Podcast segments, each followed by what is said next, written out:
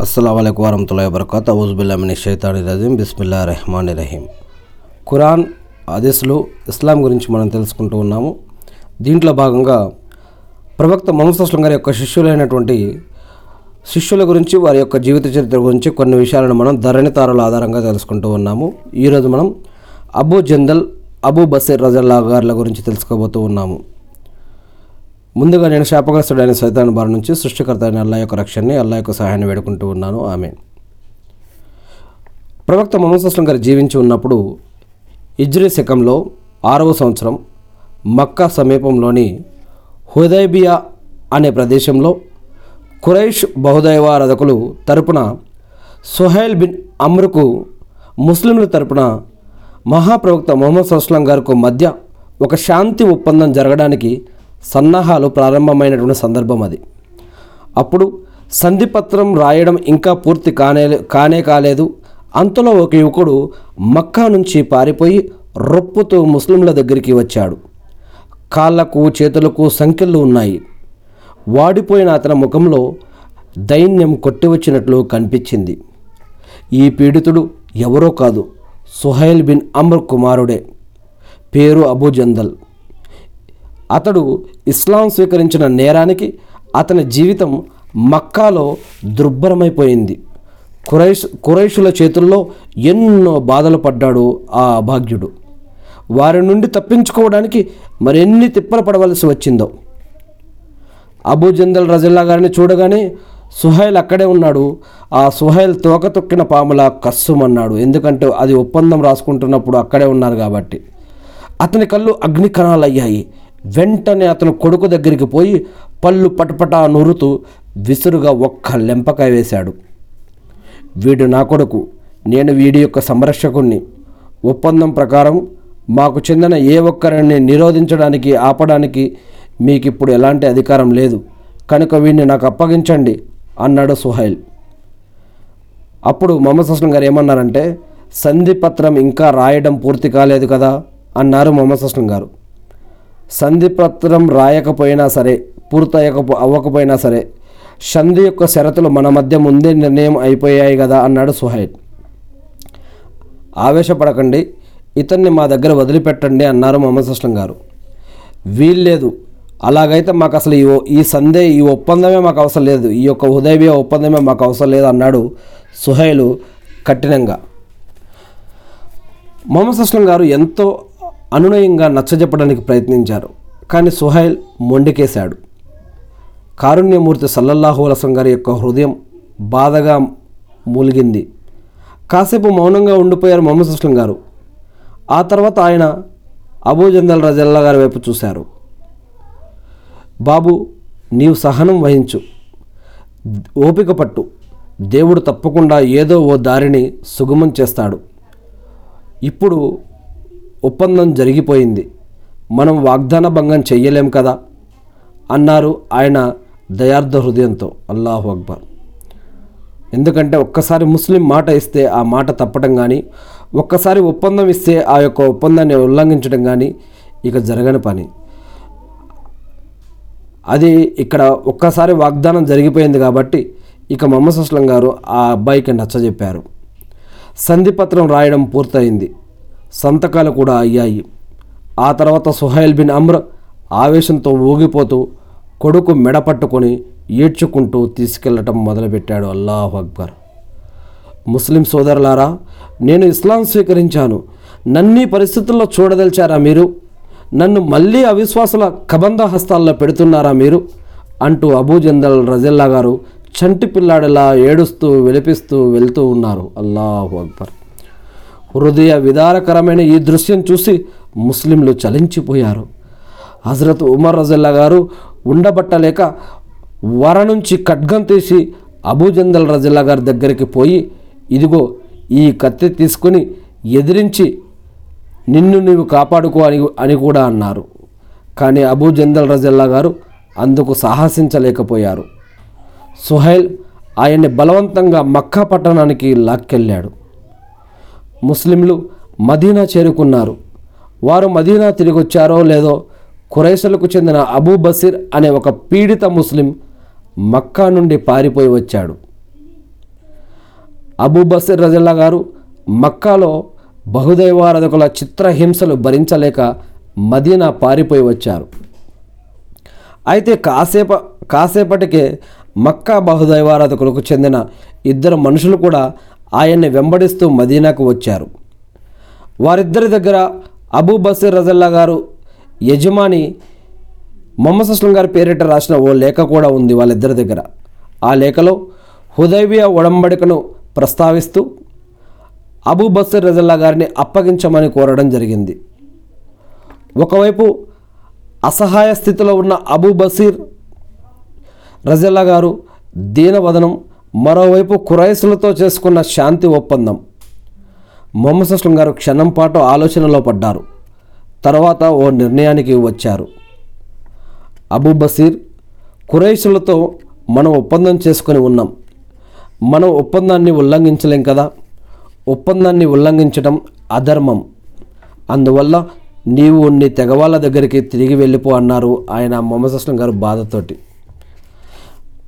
దైవ ప్రవక్త మొహమ్మద్ అస్లం గారు మీరు నన్ను మీరు నన్ను మళ్ళీ అవిశ్వాసుల దగ్గరికి పంపి వారి దౌర్జన్యకాండకు బలికమ్మంటున్నారా అల్లా నన్ను వారి కబంధ హస్తాల నుండి కాపాడాడు కానీ మళ్ళీ నన్ను వారి దగ్గరకు అని ఈ విధంగా అంటూ ఉన్నాడు. అప్పుడు భయపడకు నాయన నీవు ఓపిక ప ఓపిక పట్టు సహనం వహించు.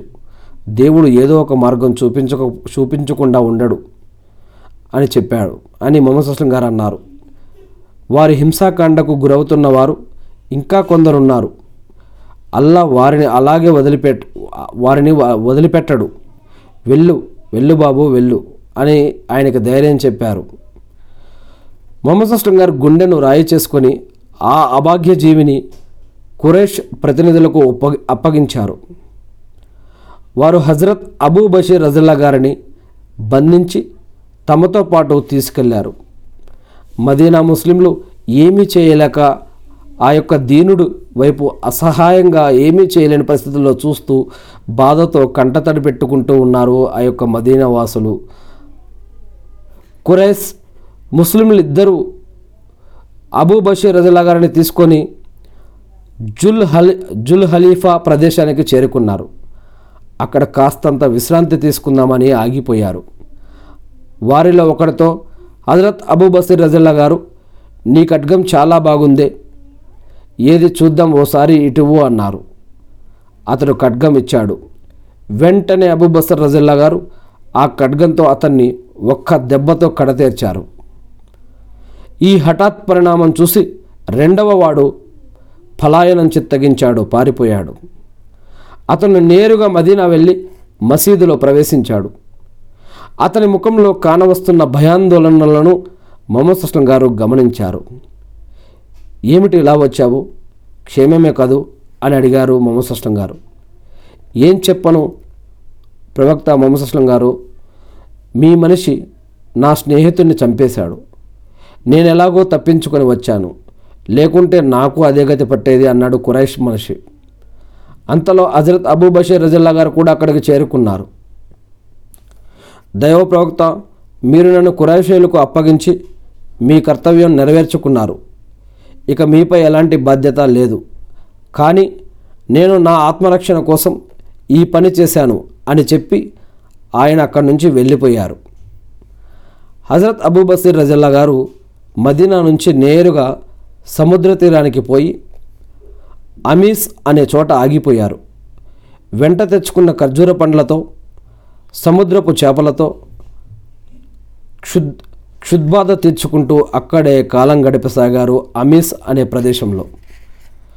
మక్కాలో కురైసుల హింసా దౌర్జన్యాలకు గురై అష్ట కష్టాలు అనుభవిస్తున్న ఇతర ముస్లింలు ఈ విషయం తెలుసుకుని ఒక్కొక్కరే రహస్యంగా అబూ బసీర్ రజల్లా గారి దగ్గరికి చేరుకోవడం ప్రారంభించారు. సుహైల్ కొడుకు హజరత్ అబూ జందల్ రజల్లా గారు కూడా అక్కడికి చేరుకున్నారు. ఈ విధంగా కొంతకాలానికే మక్కా నుండి డెబ్బై మందికి పైగా ముస్లింలు పారిపోయి వచ్చి ఇక్కడ అమీస్లో మరి ఇక్కడ స్థిరపడి ఇక్కడ స్థిరపడిపోయారు. మక్కా నుండి సిరియాకు పోయే సిరియా నుండి తిరిగొచ్చే వర్తక బిడారాలన్నీ కూడా ఈ ప్రాంతం గుండానే వచ్చిపోవలసి ఉంటుంది. హుదైబియా ఒప్పందం ప్రకారం మక్కా నుండి పారిపోయే ముస్లింలు మదీనా వెళ్ళడానికి వీలు లేనందున వారంతా ఈ ప్రాంతానికి వచ్చి చేరుకుని ఇక్కడకు వచ్చే వాణిజ్య బృందాలపై గెరిల్లా దాడులు చేస్తూ వాటిని దోచుకోవడం ప్రారంభించారు. ఇలా ఈ పీడిత ముస్లింలే మక్కా కురైసులకు పెద్ద బెడదగా తయారయ్యారు. ఏ సంధి షరతుల వల్ల తమ ప్రతిష్ట పెరుగుతుందని భావించారో ఆ సంధిషరతులే ఇప్పుడు వారి బ్రతుకు తెరువుకు అవరోధాలుగా మారి ఆందోళన కలిగిస్తున్నాయి. ఈ పోరు పడలేక కురేసులు మదీనా వెళ్ళి మొహమ్మద్ అస్లం గారికి మొరపెట్టుకున్నారు. ఒప్ప ఒప్పందంలో తాము విధి విధించిన షరతుల్ని ఇప్పుడు తామే ఉపసంహరించుకుంటున్నామని సముద్ర తీరాన ఉన్నటువంటి శరణార్థుల్ని మదీనా పిలిపించుకొని తమను ఇక్కట్ల నుంచి గట్టెక్కించమని వేడుకున్నారు కురైష్ నాయకులు ప్రవక్త మొహమ్మద్ అస్లం గారిని. మొహమ్మద్ అస్లం గారు శత్రువుల అభ్యర్థనను మన్నించారు. కురైషుల అభ్యర్థనలను మన్నించారు. ఆయన హజరత్ అబూ బసీర్ రజిల్లా గారి దగ్గరికి ఒక లేఖ పంపి అమీస్లో నిరాశ్రయ జీవితం గడుపుతున్న శరణార్థుల్ని తీసుకుని మదీనా వచ్చేయమని ఆజ్ఞాపించారు. ఈ లేఖ అబూబసీర్ రజిల్లా గారి దగ్గరకు చేరుకునే సమయంలో ఆయన వ్యాధిగ్రస్తులై ఉన్నారు.